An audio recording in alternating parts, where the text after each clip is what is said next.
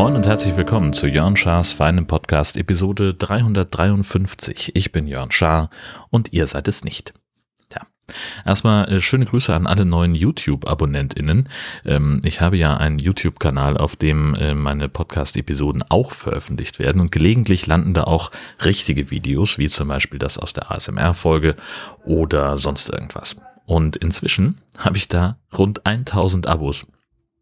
Die kommen scheinbar alle über ein Video aus dem Miniatur-Wunderland von 2018, in dem der Millennium Falcon auf dem knuffigen Airport landet. Es sind komplett belanglose anderthalb Minuten, für die es aber ungewöhnlich viele Kommentare gab, also überhaupt mal Kommentare. Äh, die habe ich entfernt, weil mir einige von denen ziemlich fischig aussahen, ähm, habe die Kommentare auch geschlossen und dabei dann gesehen, was da los ist. Dieses Video hat inzwischen fast 390.000 Abrufe und ähm, aus den Kanalstatistiken kann ich sehen, dass es 769 neue Abos in den vergangenen 28 Tagen gibt. Ein sehr steiler Anstieg der Abrufe seit dem 5. Mai. Offenbar äh, gibt es ein Video, das noch älter ist, von jemandem, der eine andere Aufnahme vom Miniatur Wunderland gepostet hat. Äh, und da taucht mein Video vom Millennium Falken eben in den Kommentaren auf. Und äh, ja, deswegen kann ich jetzt sagen, äh, ich bin stolzer Besitzer eines 300.000, fast 400.000 Mal gesehenen Videos auf YouTube. Das heißt, das platinene äh, Mikrofon oder wie auch immer das heißt bei denen, es ist nicht mehr weit weg. Völliger Irrsinn. Ja, ansonsten noch mal ganz kurz der Vollständigkeit halber, ähm, das ganze Thema äh, Landtagswahl ist äh, doch ganz gut an mir vorübergegangen. Er steckte mir doch ein bisschen doller in den Knochen, als ich dachte. Ähm, und deswegen war ich ganz froh, dass ich dann nicht gebraucht wurde beim G7-Außenministertreffen, konnte also zu Hause bleiben. Am Abend ist ein bisschen was von den geplanten Sachen weggebrochen. Ein paar spontane Anfragen kamen dann hingegen noch dazu. Ähm, auch gerade im Vorfeld, die letzten beiden Tage vor der Wahl, war dann doch noch mal ein bisschen was zu tun, was so nicht geplant war am Wahlabend, es war unglaublich wuselig im Landeshaus. Ähm, es hatten sich wohl ungefähr 1000 Journalisten angemeldet und so fühlte sich das da drin auch an. Ähm, also der Plenarsaal war wieder das ZDF-Studio.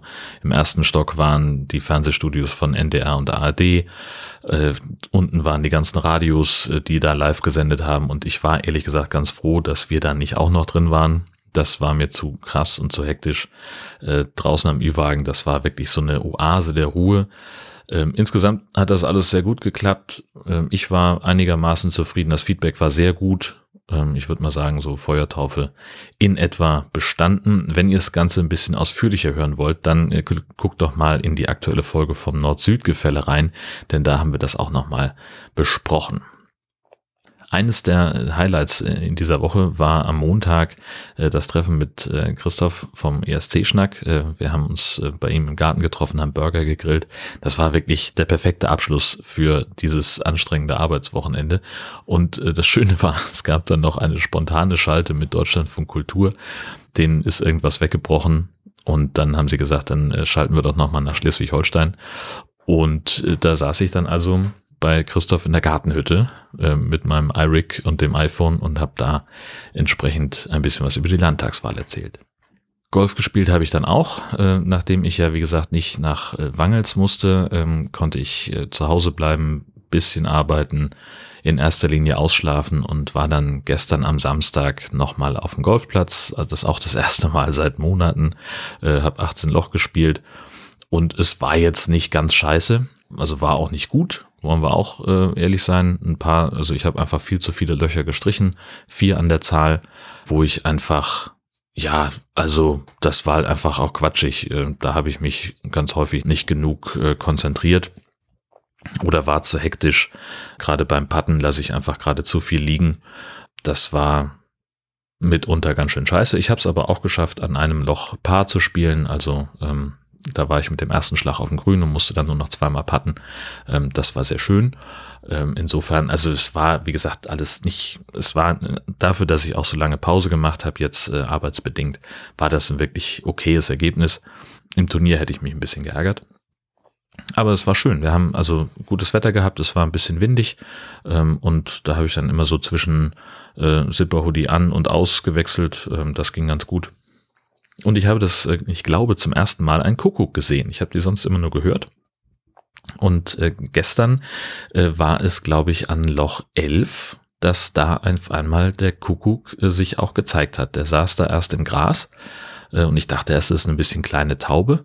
Und dann ist er äh, noch ein bisschen äh, einmal quer über die Bahn geflogen und hat sich auf so eine Bunkerhake gesetzt und hat, also es war sehr eindeutig, dass er das war, der da Kuckuck gerufen hat. Und ähm, dann habe ich gewartet, bis er damit fertig ist und habe dann erst weitergespielt, äh, weil ich jetzt auch, also ich war mir sicher, dass ich ihn nicht äh, gefährden würde mit einem Golfschlag, aber ich wollte das auch äh, auf jeden Fall vermeiden, dieses edle Tier bei seinem Ruf zu stören.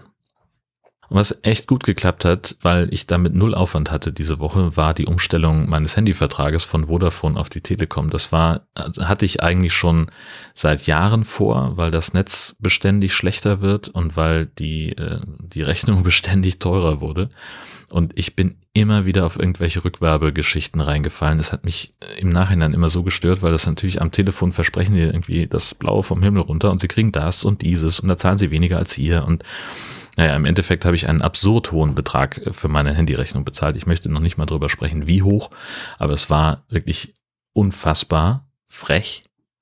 Ja, natürlich habe ich die Abbuchung immer mal gesehen und dachte, ja, okay, da ist noch irgendwas extra. Ähm, hast den, den Gigacube angehabt oder sonst irgendwas und habe mich da nicht weiter drum gekümmert, bis dann irgendwann, ich weiß nicht, die mussten offenbar irgendwas umstellen. Auf jeden Fall kriegte ich auf einmal die Rechnung nicht nur in der App serviert, sondern auch äh, als, äh, als E-Mail und habe dann halt reingeguckt und dachte, so viel bezahlst du jeden Monat? Das kann nicht sein. Äh, und habe dann also zum nächstmöglichen Termin äh, die Kündigung ausgesprochen, habe mit Rot reingeschrieben, dass sie mich auf gar keinen Fall versuchen sollen rückzuwerben. Diesmal hat es auch wirklich funktioniert. Die haben sich nicht getraut, hier anzurufen. Es gab eine Bestätigung per Brief, glaube ich, oder per E-Mail, egal, äh, dass das jetzt dann auch damit erledigt sei und so hier bestätigt, ding, ding, ding. Hatte auch gleich die Rufnummernübernahme zur Telekom angemeldet. Auch das hat einwandfrei funktioniert. Am 11. Mai um Mitternacht wurde äh, von einem zum anderen Provider umgeschaltet. Ich war äh, regelrecht irritiert, wie gut das funktioniert. Äh, und jetzt bin ich, äh, ich habe jetzt einen Vertrag, den ich, ähm, mit dem ich weniger bezahle, mit dem ich mehr bekomme. Und äh, das klingt erstmal sehr, sehr gut. Und jetzt bin ich gespannt, wie lange das auch sehr gut ist.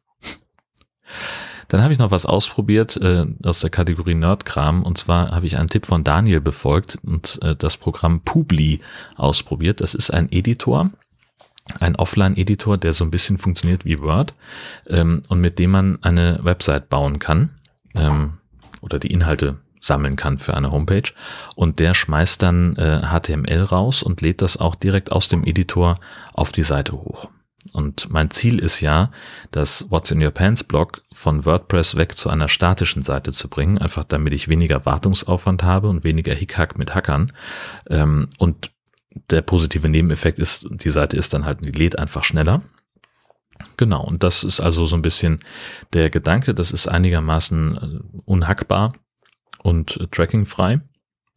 Sieht auf den ersten Eindruck erstmal sehr gut aus ähm, und es ist es macht erstmal den Eindruck, dass es leicht bedienbar ist. Ähm, man muss sich da so ein bisschen reinfummeln. Es gibt irgendwie verschiedene Templates, die man noch nachinstallieren kann und dies, das, Ananas. Ähm, und es gibt auch ein Tool, mit dem man von WordPress migrieren kann. Das kommt aber mit Podcast-Episoden oder Podlove-Templates nicht klar. Das heißt, es ist schon so gedacht, dass es für Blogartikel ist. Also kann ich irgendwie nachvollziehen. Ja, das heißt jetzt aber auch, äh, ich muss also jede Episode zu Fuß anlegen, dann einen Player einbauen manuell. Das ist ziemlich einfach. Der Editor ist leicht bedienbar und erklärt sich im Wesentlichen von selbst. Man kann entweder so ein uh, What You See is What You Get Editor, so, also nach dem Prinzip Microsoft Word äh, benutzen. Es gibt aber auch einen Blog-Editor, wie es jetzt bei WordPress üblich ist. Oder wenn man Markup kann, kann man auch das benutzen. Aber das scheint eine Lösung zu sein, mit der ich das Projekt so halbwegs easy archivieren kann, ohne dass ich damit langfristig weiter Arbeit habe. Das ist jetzt also erstmal eine Fleißarbeit, aber erstmal muss ich wirklich durchdringen, wie ich das, wie das Ding funktioniert, weil äh, Preview funktioniert nicht und ähm, jetzt habe ich das ähm, mal quatschhalber dann in ein neues Verzeichnis auf dem Webserver synchronisiert und auch da sehe ich nichts, weil ich die Seite nicht aufrufen kann. Ich lande dann immer bei einer 404 Seite. Ähm, jetzt habe ich schon gedacht, ich werde mir irgendwo einen günstigen Webspace schießen äh, und das mal, mal ausprobieren, aber hm, hm, hm, weiß ich auch noch nicht so ganz genau. Mal gucken. Irgendwie wird mir da noch was einfallen das ist auf jeden Fall ähm, erstmal ein, ein erster Test, der ganz gut funktioniert hat und darauf werde ich jetzt mal aufbauen. Das ist wie gesagt so ein bisschen ja Fleißarbeit an einem Wochenende, wo irgendwie nichts los ist oder so. Da könnte das schon klappen. Dann haben wir noch einen Film gesehen auf DVD und zwar Die Unbeugsamen. Das ist ein Film über die Frauen in der Bonner Republik. Den hat Gesche geschenkt bekommen ähm, von einer Bekannten, die als Gleichstellungsbeauftragte arbeitet. Und die hat nämlich äh, irgendwie so einen Kinoabend organisiert mit diesem Film, zu dem Gesche eigentlich hin wollte. Dann klappte das nicht und äh, dann hat sie eben die DVD geschenkt bekommen. Und den haben wir uns jetzt neulich angeguckt. Ich bin dabei fast eingeschlafen, muss ich gestehen. Das lag aber nicht am Film, sondern an mir. Ähm, ich fand den Film wahnsinnig faszinierend, weil er eben äh, Frauen aus der Bonner Republik porträtiert hat und deren Leistungen quasi für ja, die also für, die Position der Frauen im Bundestag. Und das war ziemlich beeindruckend. Es war auch unheimlich schön gedreht, ähm, tolle Bilder, schön inszeniert. Und was ich äh, richtig nice fand, äh, Männer kamen nur dann zu Wort, wenn's, wenn, wenn man sie brauchte, um den Kontext zu verstehen. Ne? gab viele Archivaufnahmen aus dem Bundestag. Da kamen dann immer mal Männerstimmen, häufig auch nur die Stimmen. Man hat die Männer nicht immer gesehen. Das fand ich ganz gut. Ähm, Gesche meinte im Nachgang noch, es wäre auch schön gewesen, sozusagen, äh, wenn die Leute, die, die Männer, die damals, also die in dem Film in Archivaufnahmen vorkamen, äh, wenn die das nochmal reflektieren könnten. Aber irgendwie finde ich, braucht der Film das nicht. Also das, was ich gesehen habe, war eigentlich so, dass ich das Gefühl hatte, wenn man da jetzt nochmal einen Mann zu befragt, dass dann die Position der Frauen wiederum geschwächt würde. Wobei sie auch sagte, so es geht ja nicht darum, die, ähm, die Aussagen der Frauen zu hinterfragen, sondern die Aussagen der Männer nochmal ähm, nach heutigem Stand abzuklopfen, ob sich deren Standpunkte geändert haben. Ja, kann man, glaube ich, so und so sehen. Ähm, mir hat so gereicht. Ich fand den ganz gut, den Film. Abgesehen davon bin ich der Meinung, dass die Aktivitäten von Hans-Georg Maaßen und Horst Seehofer von einem unabhängigen Untersuchungsausschuss untersucht werden sollten, bis das passiert oder bis eine neue Folge erscheint von Jörn Schaas für einen Podcast, wünsche ich euch eine fantastische Zeit. Tschüss!